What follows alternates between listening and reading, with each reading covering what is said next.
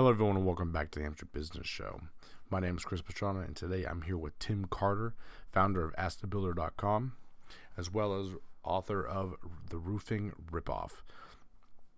Now, today, Tim is going to teach you how to never get scammed again by contractors, and he's going to tell you a dirty little secret from the roofing industry. So hold tight. Uh, we're going to go to a quick word from our sponsors, and then we're going to roll right into this. So today's podcast is brought to you by Self-Authorship. Take a moment, head over to nhbusinessshow.com slash self-author um, for your opportunity to get two two programs at once. So share with a friend. So nhbusinessshow.com slash self-author. Hey, Chris, thanks for having me. Yeah, definitely. Um, so let's get started. Tell me a little bit about yourself. I know we were talking about this just now on our own, but let's get a good history and uh, we'll start from there. Well, we'll start from like a hundred thousand feet up in the air, Yeah. because we don't have a lot of time. So I I was born and raised in Cincinnati. I uh, my college degrees in geology, and I didn't do that as a career. I decided to start my own business, and I did remodeling, and then I started building custom homes for about 20 years. And then in 1993, I got picked as one of the top 50 remodelers in the U.S. And I used that award to launch this media career that I have now. Because luckily, just before getting the award, I had figured out that if I continued down the pathway of building, because I was a tool belt builder. In other words, I lifted the boards Yeah. and I wasn't, you know, like a cell phone builder who just calls all the subs and they do all the hard work. So I just knew that if I continued down that pathway, by the time I get to the, got to the age where I am now, I'd either be dead, or I'd be crippled, or because it's such hard work, really hard on your body. So then I, um, in 1993 is when I launched that Ask the Builder. I got a syndicated newspaper column, and I uh, it still runs today in about 60 papers. And but I quickly discovered you'll appreciate this when I started the syndicated newspaper column, I quickly discovered that newspaper columnists don't make any money. you, you, you know, you, you, uh, the publishers are making all the money. You know, the people who are selling all the advertising.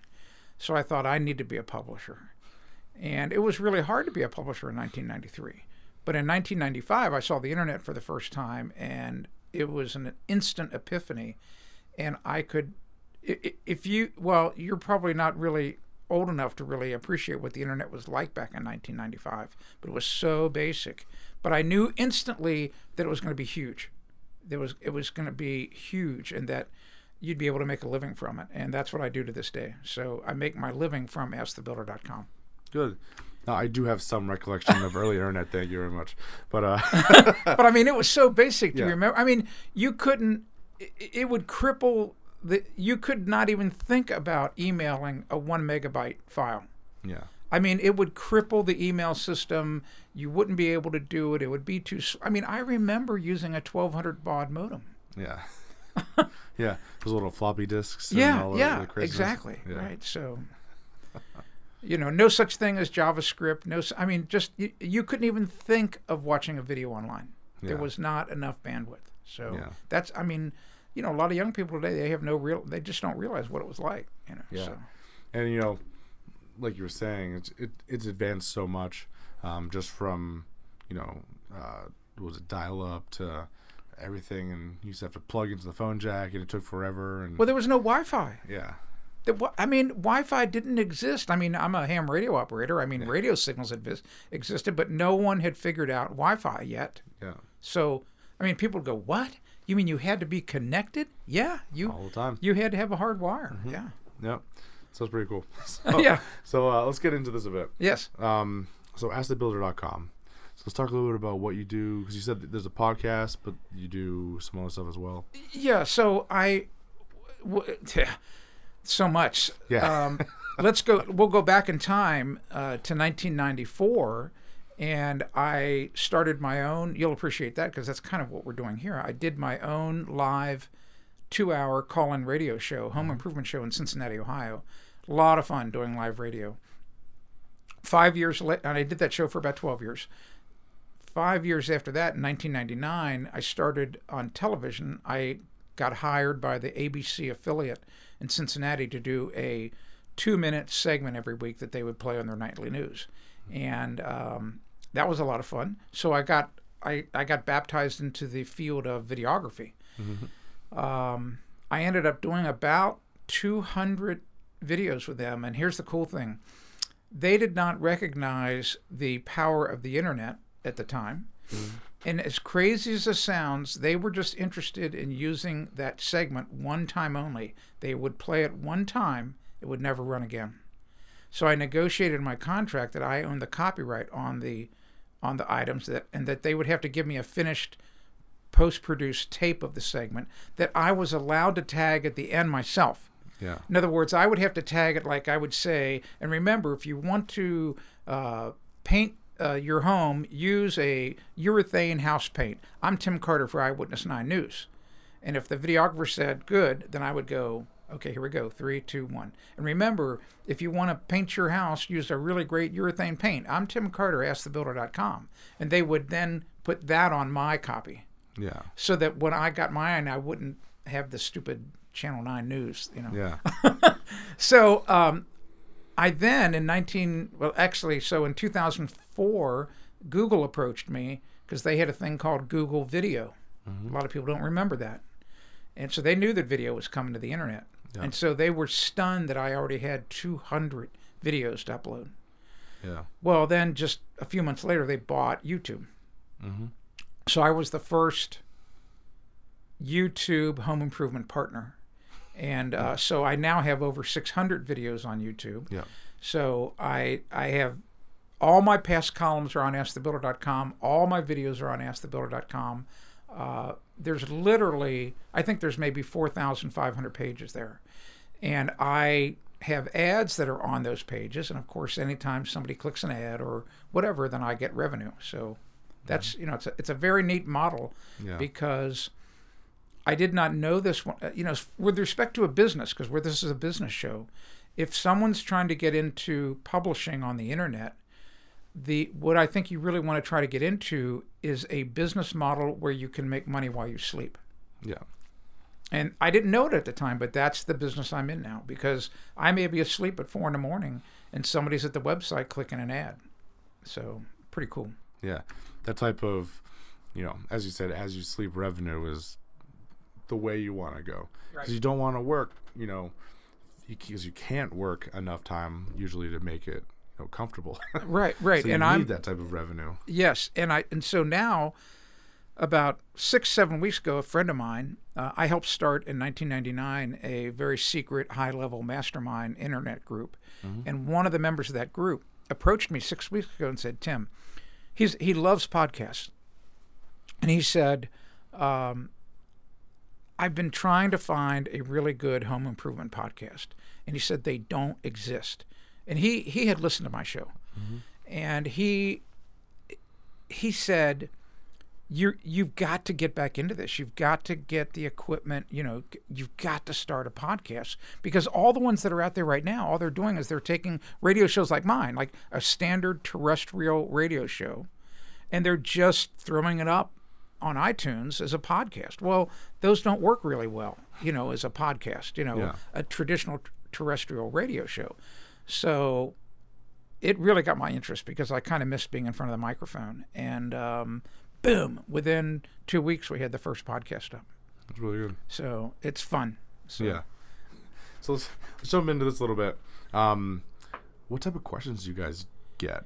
Like, because you said you have a podcast, you answer a lot of questions, you get a lot of things from the audience. you so name it. I mean, I can read one right now. I get them all the time. Sure, I let's mean, it, so let's. Uh, some fun. yeah, yeah. So I mean, uh, that's a great question, by the way. So let's. Um, I'll show you one that just came in as I was driving here. So let's. Um, um, always, they're always great questions. So um, here's one. Here's actually one from a woman that I am going to call her today. She's going to be on the podcast. This was a really good question. So she, it's a woman named Sue. She's from uh, Burr Ridge, Illinois. And she says, Hey, Tim, the large siding boards on the side of our house have developed holes and are peeling. Some holes, I believe, were caused by birds pecking at the siding. I don't know the cause of the peeling. My question is, who fixes a problem like this and how?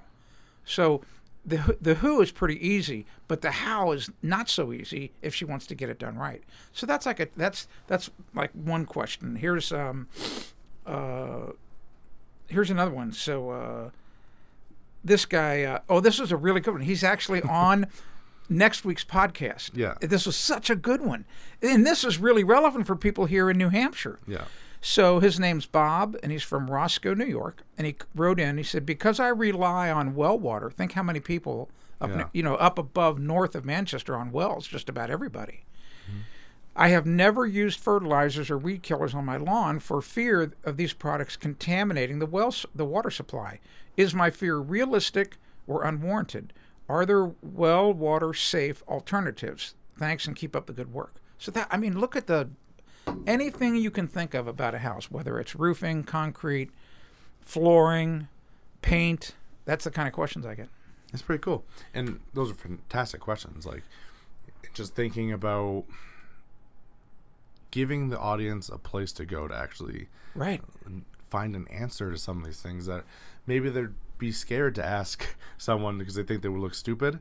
And you, you can just reach out and be like, oh, hey, you know, what about this? And Well, well, the other thing is that they have to be careful of, and I think that is I I don't know how to say this and not sound pretentious or to beat up on anybody. yeah, But the last place you want to go for advice, which is unfortunately what many people are doing, is they go to these big box stores.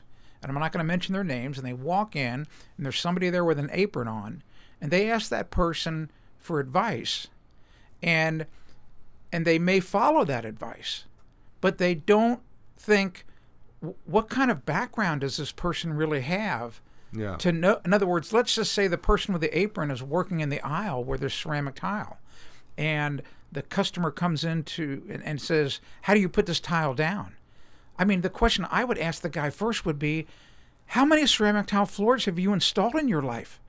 And if he goes none then i'd go okay thanks i won't ask why would you want to ask somebody how to do something if they've never done it yeah, so you have to be real. And I'm one of the few people in the media. That's the cool thing. There are many, many other websites out there, like home improvement websites, people doing home improvement video, all these shows on HGTV. Well, guess what? 90% or more of those people have never done the work. yeah. So why would you want to trust them? Hmm, It's true. And like I said, even with a lot of personalities, it's a lot of oh, they look good, they're good at speaking. Yep. Cool. We can we can prep beforehand, like we were talking about earlier. Yep. and Absolutely. Cool. We get them to answer all these questions, and we can make it look good. Well, I'll give you an example. One of the, one of the pe- one of one person in our group, and he started back when I did. So everybody thinks, and God bless him, because he was great on TV. Everybody thinks that Bob Vila is this great home improvement expert. Mm-hmm. If you go read his biography, God bless him, he did virtually no hands-on work ever. Yeah. ever.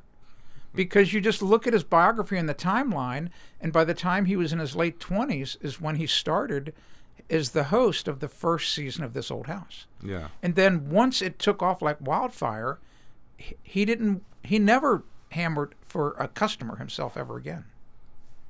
So how much life experience does does he have actually doing everything Yeah. yeah that makes a big difference Yeah. It's an, it's an interesting question. I mean, like, would you want? I mean, do you really want to get a crown? Like, uh, a, let's let's go to another field. Let's say you have to have got a crown on you. Do you really want to go get the crown from the dentist who just graduated from dental school a month ago? I don't know about you, but I that's not who I want to put my crown on. It's probably not a safe safe. Well, bet. it's just that they don't have they don't have enough experience. That's all. Yeah. Not that they're not a good dentist. They just don't have enough experience. So Yeah. Cool.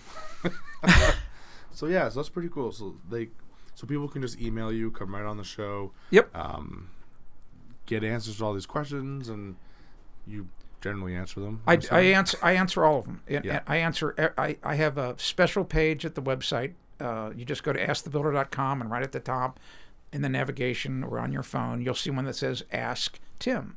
And there's just a form there. You just fill it out. And um, and and the th- here's the trouble. Most, not all, m- many of the questions are complex, and because of the volume of questions I get coming in, um, I can't answer I can't answer them all in great detail. Yeah. It just because everybody's situation is different. So for years, I've offered a phone consulting service. So if your problems, if you want to talk to me on the phone, I don't care if you live, I don't care where you live, because we can do it. I've talked to people in Australia, you know, using Google Hangouts or Skype. Um, you can you can hire me for just 15 minutes at a time, and I, we'll talk on the phone, and I'll tell you exactly what to do. Um, you know, so there's all I do. I actually do in-person consulting. I mean, it's hard. I mean, if if you want to fly me out to California, I will. You can fly me to California, and I will consult for eight hours. Um, I just did a consult three weeks ago for a guy up in uh, Belmont. You know, Yeah. it was a three-hour consult, and um, so I do. I do. The answer is yeah. I answered a lot of questions, Yeah. and I'll even come to your house. You know. That's pretty cool. Um, so, in the repair industry, Yep. I could see this with contractors because finding a good contractor is damn atrocious. It's hard. Yeah, and then you get a reputation. So I, this, I guess, this is a good area. Finding good contractors, finding good and reputable um, people to work on your home. Mm-hmm. Do you have any good tips for the audience about this? Absolutely. it's it's it's so easy you can't believe it and it's it's like right in front of your face but you don't realize it. So if you let's let's give an analogy for like hunting. I'm not really a hunter, but I can tell you this that if I decided I was going to become a hunter, well, I'll tell you what's really good because I'm from the lakes region, fisherman. Mm-hmm. So you talk to anybody who's a good fisherman and they really get fish all the time, where you would start to wonder do they just randomly go out into the lake or along the river and throw their line in? The answer is no. Because they know where the fish hang out or they know where the fish eat. And they know what the fish eat because that's the type of bait they put on. Okay, so if you wanted to find a really good contractor, why don't you go where the contractors eat, per se? So, what do contractors eat? And I'm not really talking food like Yeah. steak and things like that. So, they go to the really good contractors. Here's what I'll tell you for a fact the good, great contractors do not buy their materials from the big box stores where the people wear the aprons. They go to places like up near me. Uh, we've got Middleton Lumber and Supply, the old fashioned traditional lumber yards. So if you want to find a good contractor, you go to the lumber yard. You go at either 10 in the morning or 2 in the afternoon. That's really important to go those times because at 10 and at 2, where are the contractors at? They are at the job site. That's where they're supposed to be working. So the lumber yards are usually not too busy mid morning, mid afternoon. You then go in, you go ask for the general manager because the general manager knows what?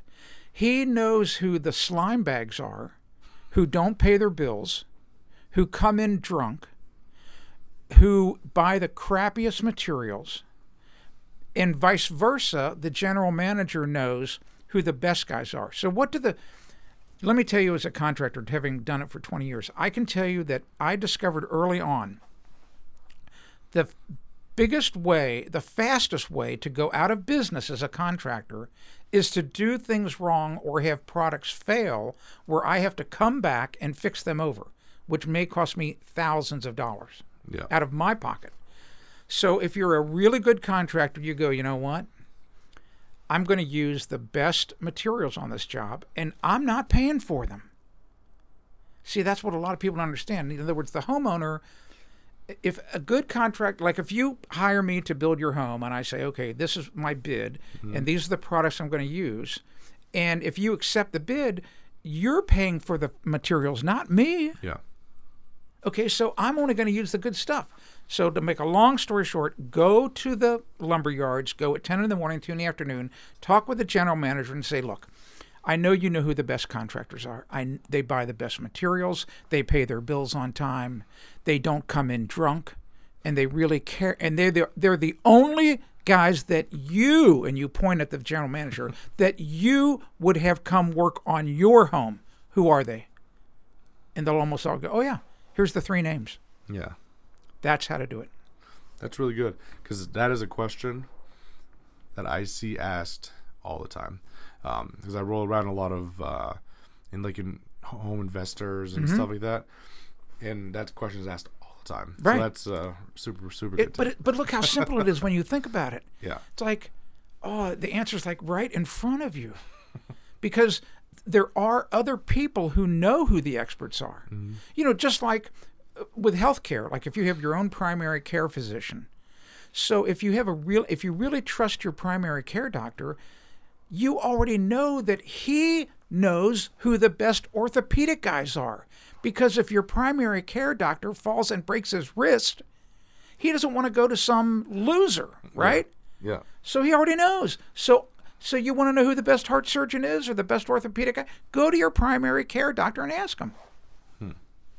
Simple as that. It's not hard. Yeah. cool. So th- this this leads into a good area because this is talk about your book. So we've got roof off, roofing rip off. that backwards. And uh, so let's talk a little bit about the book. Sure. And then we'll talk a little bit why that worked in so well with uh, the scam section. Oh, sure, you bet. Okay.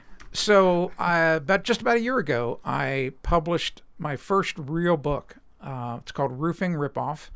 You know why your asphalt shingles are failing and what you can do about it. I uh, became. It, it happened because my own roof. I, I moved here to New Hampshire ten years ago. The house that I purchased was only about nine years old, and it had a 30 year shingle on it. And it was a big, heavy dimensional shingle, and it was in really great shape at the time.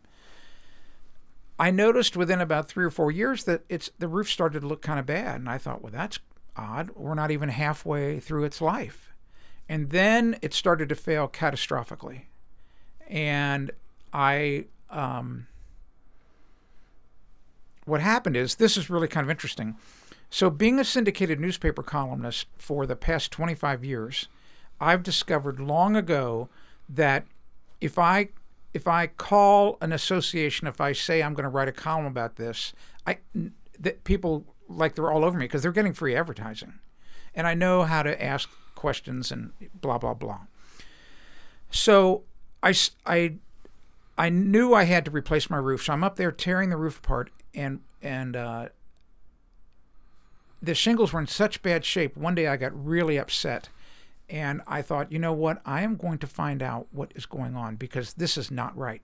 And I had also seen ads in the local newspaper, the Weirs Times, from a roofing company that would help you do warranty claims. In other words, they were actually running an ad. There were so many bad roofs in central New Hampshire, they're running an ad saying, We will help you get your warranty claim taken care of. Hmm. Yeah, that's a that's like a giant red light. So how blessed am I to have my syndicated newspaper column? I write a column about it that goes nationwide, and I um, because I just wanted and I created a form at my page. I wanted to find out is the problem just in New Hampshire or is it everywhere?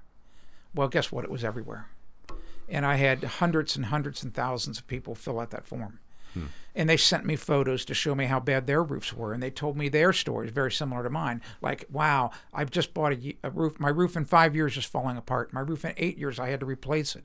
I had to drain all my savings. I have no more money left because my roof went bad. It's like heart-wrenching stories. So i thought i'm going to get to the bottom of this. I, I write 10 or 12 really tough questions. They're in the book. And i send them to the top three asphalt shingle manufacturers. Yeah. It- basically it, they were tough questions and i'm trying to get to the bottom of it and i told him i said if some of the stuff is trade secret i understand. You don't have to answer it. Two of the three refused to answer said no comment. We're not answering your questions. And the third one came back with answers but they were all spin. You know they had it, it was just like give me a break. The key thing that happened was the day that big national column ran where i was asking everybody for help I got an email in the afternoon from some. The first paper to run it was the Washington Post, and a person stepped forward and said, "We need to have a conversation." And to make a long story short, I had a deep throat source, very, very, very high up in the industry, come forward because he was morally challenged about what was going on. Yeah. And he agreed to a 90 minute interview that I was allowed to record Yeah. where he exposed everything that's going on. So everything in the book is true. Okay. because I have yet to be challenged by the roofing manufacturers. Okay. Y- y- you know. yeah, and that's that's usually the fir- one of the first signs of. Yeah. It's like, oh, we're, Oh, we're like not th- going after this because we're just not gonna we're gonna ignore well, it. they knew they were. They knew that they got caught with their hand in the cookie jar. yeah. And um, but the bigger thing was this. So big deal. Like what? I mean, we're powerless. You and I are powerless against these monster companies. If they decide that they want to make a really bad product and sell it, so what are you going to do? Are you going to make your own shingles? No.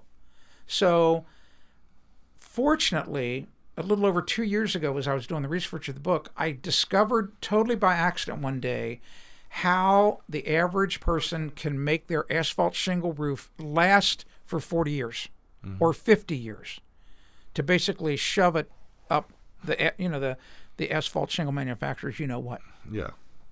all they have to do is put a strip of copper up on top of their roof. It's all covered in the book. And um, if people want to read the first three chapters for free, easy, just go to roofingripoff.com. It's all there. And um, it's really a cool book because, and I've got all kinds of great photographs in it. And uh, I've got photographs. I was the first person in the world to discover that copper reacts chemically with asphalt and it stops the asphalt molecules from cross linking. If too many asphalt molecules cross link and connect, what happens is they get real brittle and that's why the shingles lose the granules. That's why they curl. So if you have copper coming down on the roof, the the asphalt stays very nice and soft and supple, and it doesn't degrade. Pretty cool stuff. Yeah. Yeah. That's pretty cool. Yeah, so anyone that wants that, you know, check that out. Like I said, do this again. Roofing ripoff right there. Go get it. Um, take a look at your roofs. You know, again, that's something you really want to look at. Well, you you can well, I mean, when you start to think that these roofs are costing, I mean, maybe an average roof job might be six, seven, eight thousand dollars, and that for just three or four hundred dollars, you can put some copper up on top of the roof, and it's you have to get the right copper to save the money. You can go out and buy some copper. You may spend three thousand dollars on the copper, but I made a deal with a company uh, in Maine that actually makes this very, very thin copper that you can put on your roof. That's very affordable. I sell it at, at my shopping cart, but you can buy it anywhere. It doesn't matter. But um, but I've got I've got the best price in the United States on it. But it doesn't matter. Just that for just the average homeowner for maybe two three hundred bucks can completely protect their roof forever. In their I mean their lifetime. That's all that matters. yeah. So anyway, that's the good news. You know, Yeah. so we can, uh, you know, we can save people. li- I mean, save people thousands of dollars. You know. Yeah. So so that's pretty exciting. Yes, that is very exciting. That is, it's good to see, you know, because you're right. Sometimes we do run into we can't compete with you know these big manufacturers, and you can't you can't really do much, but you have a voice, and you can at least make it known. And then same here. That's what part of the show is. What I do is highlight good companies, bring out the bad ones. Yeah, yeah. You know, so you have to you can stand there and with your audience you can do that, and you can make the, you can make the difference. Well, the So- the way I look at it, Chris, is um, it, I just it, what what the asphalt shingle manufacturers are doing is it's not that it's illegal. In other words, you are allowed to make a crappy product if you want. Mm-hmm. I feel that what they're doing, and this is what I say at the end of the book, is that they're it's a very unethical process. Yeah. And I, I've had a, I was a real estate broker back in Ohio, and every three years you have to take continuing education classes. One of the mandatory classes that you have to take every three years is real estate ethics. Yeah. And the reason is, is that ethics. I mean, you can get ethically challenged any day. You may you may be ethical a year ago, but there may be pressure in your life now, some type of pressure that financial that makes you do something that's not so good. Yeah. But it's but it's legal. Hmm. There's a that's why ethics and law are two different words. yeah. So I just think that what they're doing is very unethical because Yeah. they're they're making a product, but they're saying it's going to last this long, or they're selling you this warranty. But in reality, they know it's like there's no way it's going to make it that long. Yeah. Well, that's wrong in my opinion. You know, just tell people, just tell people the sh- maybe the shingles are going to last eight years. Yeah. You know, and then I'd be fine with it. But that's not what they're doing. Hmm. So that's why I wrote the book. Yeah, definitely. Yeah. Cool. So we're gonna take quick. I can't talk. Gonna take a quick second to get away from our sponsors. And then we're gonna move on to some tips for the audience and stuff like that. Cool. Okay, everyone, hold on for just a moment. So as I mentioned before, I'm going on a little health journey. So like you all tag along with me as I go through the Ideal Health program with Stephanie Edwards, and it's gonna be a lot of fun. So we're gonna we're gonna jump into this. We're gonna lose a lot of weight. Um, as of right now, I'm sitting at about 350. I know I don't look it, but we're gonna jump in. We're gonna lose a lot of weight. Um, I'm hoping, hoping, I'm probably gonna lose between 100 and 120 pounds. We'll see how that runs about by the end of the year. And with the uh, gentle tutelage of Stephanie, we are going to do some amazing things. So I'm going to do a week by week program for everybody, um, so they can follow along and see how much I've lost, you know, every single week. And it's going to be a ton of fun. We're all going to have a good time. So if you want to join us um, on this adventure, head over to nhbusinessshow.com slash ideal and uh, let Stephanie know you want in on the program too. Join up, and we can all we can all uh, get through this together. So let's do some things for the audience because I already asked about finding contractors, which was a great answer. But when you finally find the contractor, what type of questions should you be asking them to, you know, verify that they do know what they know and some of that little thing? Great. That that that's probably the you know. There's an old saying, Chris, that the power is in the question. And I'll give you an example of that today. I this morning overnight I get a question from a homeowner, and he says, "My dryer's in my basement. It vents out through the sidewall, and it vents, and we built a deck, and it and for years it's vented underneath the deck. Like, who cares? Big deal." But then they recently transformed the deck into a three season room. And his question was Can I continue to vent the dryer under the three seasons room?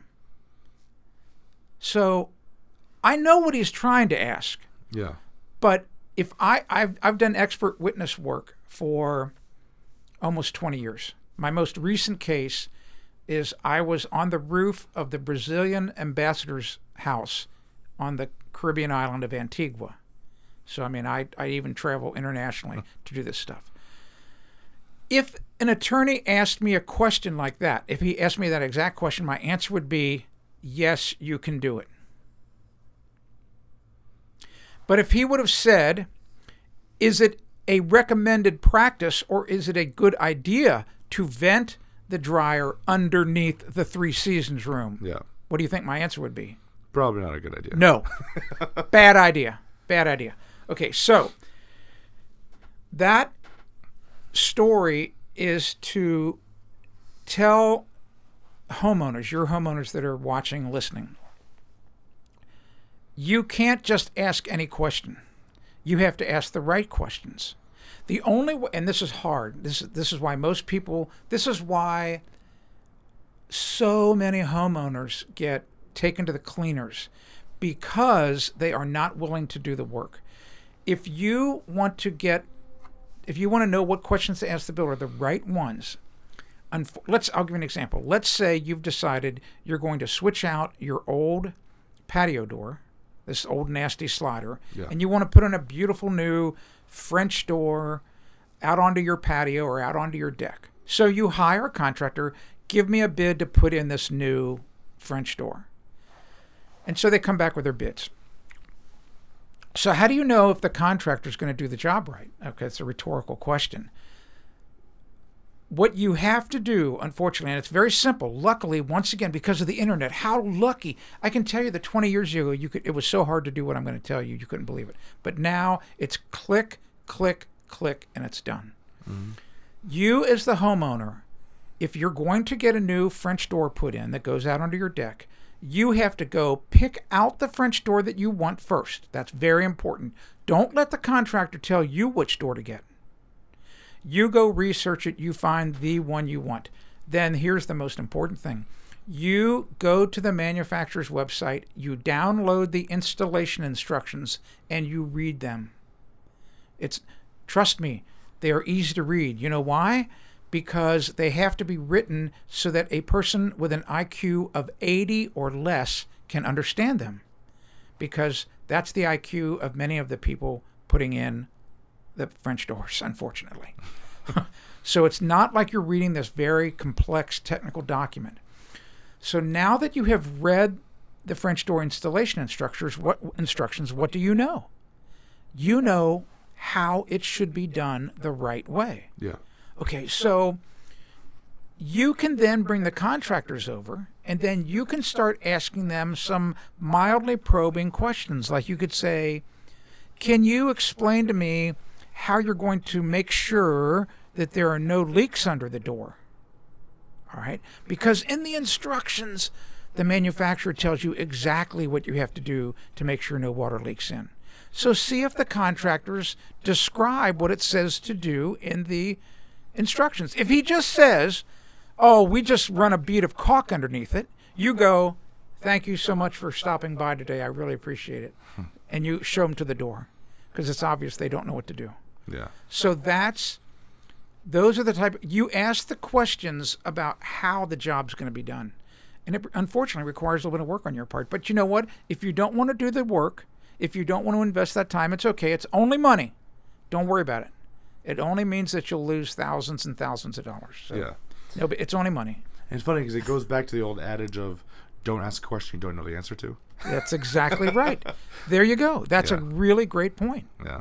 So you just have to do your work on it. I mean, and, and so it gets very complex the more complex the job gets. Meaning, if you're going to build a room addition, because you know what, there's a lot of moving parts. You know, I'll give you I'll give you a really great example.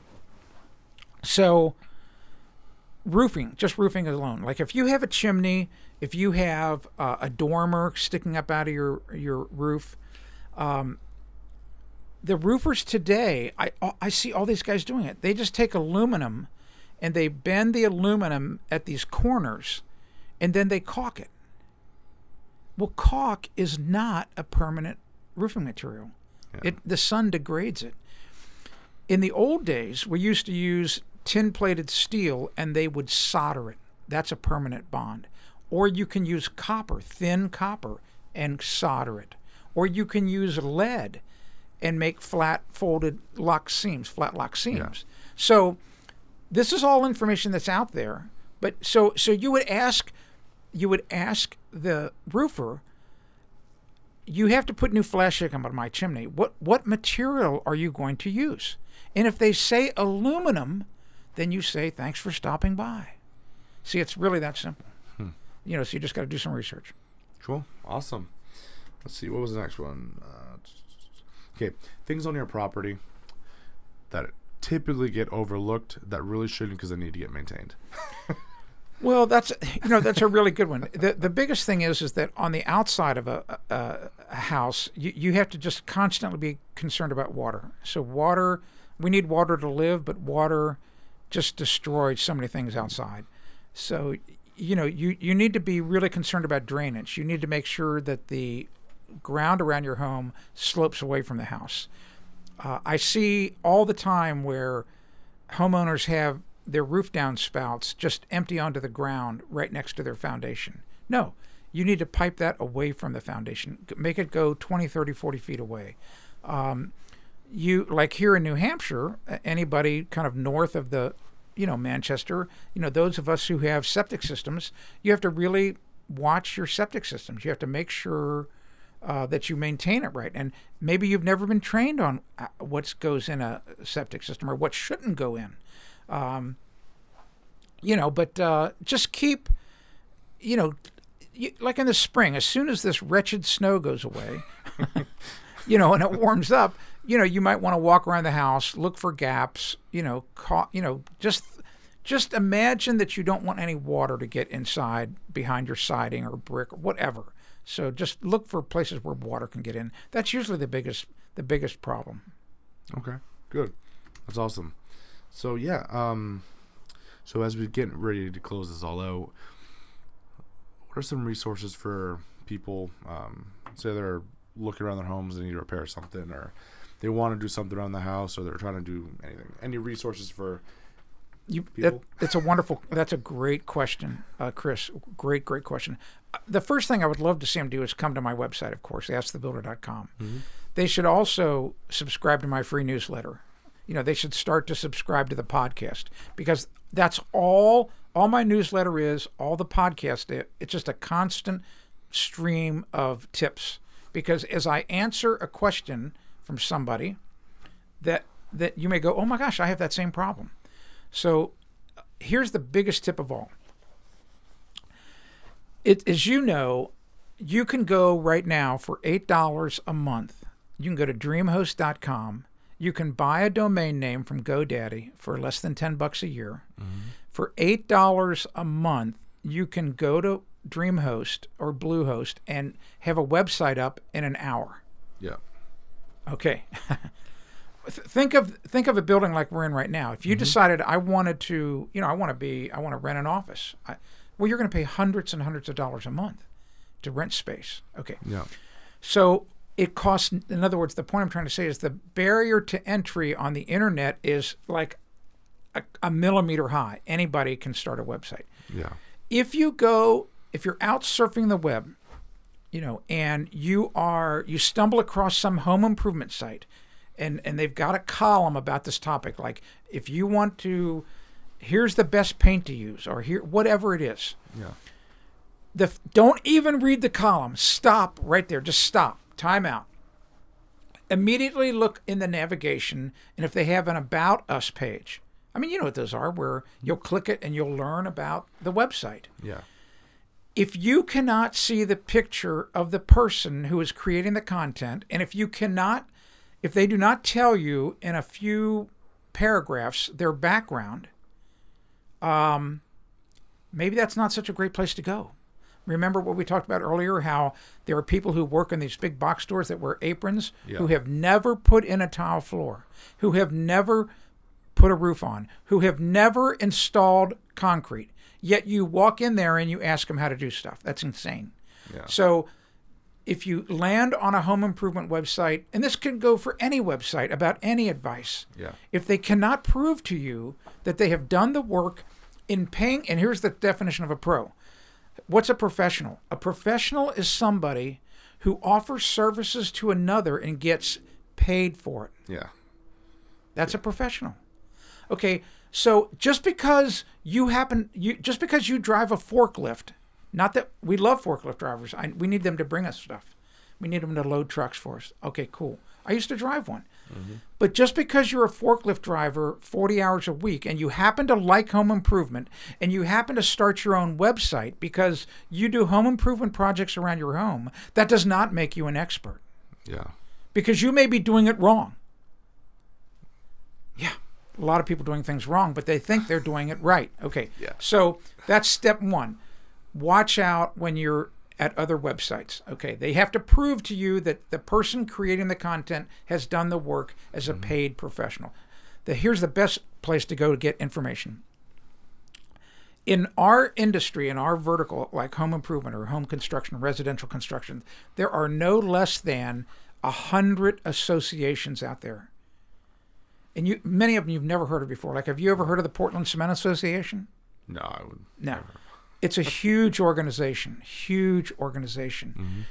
Chris, they have got, I can't begin to tell you how many incredible brochures and very technical bulletins that tell you exactly how concrete should be installed, hmm. how exactly how it should be mixed. Don't you think that's important here? If, in other words, if you're going to spend ten thousand dollars on a driveway, don't you think it's worth investing thirty minutes to find out exactly how it's supposed to be done? Portland, Cem- and it's and it's solid information. It is not heavily biased at all. How about the how about people who have brick homes? They're, it's called the Brick Industry Association. They have Chris. They have the most incredible library of technical notes that show you exactly how brick is supposed to be installed so that it does not leak water that you could ever imagine. It's all free. Hmm. All this information free. Now, is there any place to go to like have a list of all these associations? Or anything I've got them on my website at askthebuilder.com. Oh, great! Perfect. that's, that's perfect. I was going to say if you don't, you should. Yes, I have it all. So yeah, so and I just found out about a new one yesterday that I didn't know about. Yeah. I was at a conference in Portland, Maine. It was, um, and there's a new association about concrete repair, and I didn't even know that one existed. Hmm. So cool. yeah, so they t- it's it's just all about these companies that make amazing concrete repair products. So they want to promote their products, and so they want to tell you the best way to use them, the best way to install them. So go like the California Redwood Association, the Vinyl Siding Institute, the Paint Quality Institute. I could go on and on and on. There are so many great associations. So go get the information for free from these associations. Yeah. And like you said, that's a great way to go learn, and then when you get a contractor, you can compare it against what they say.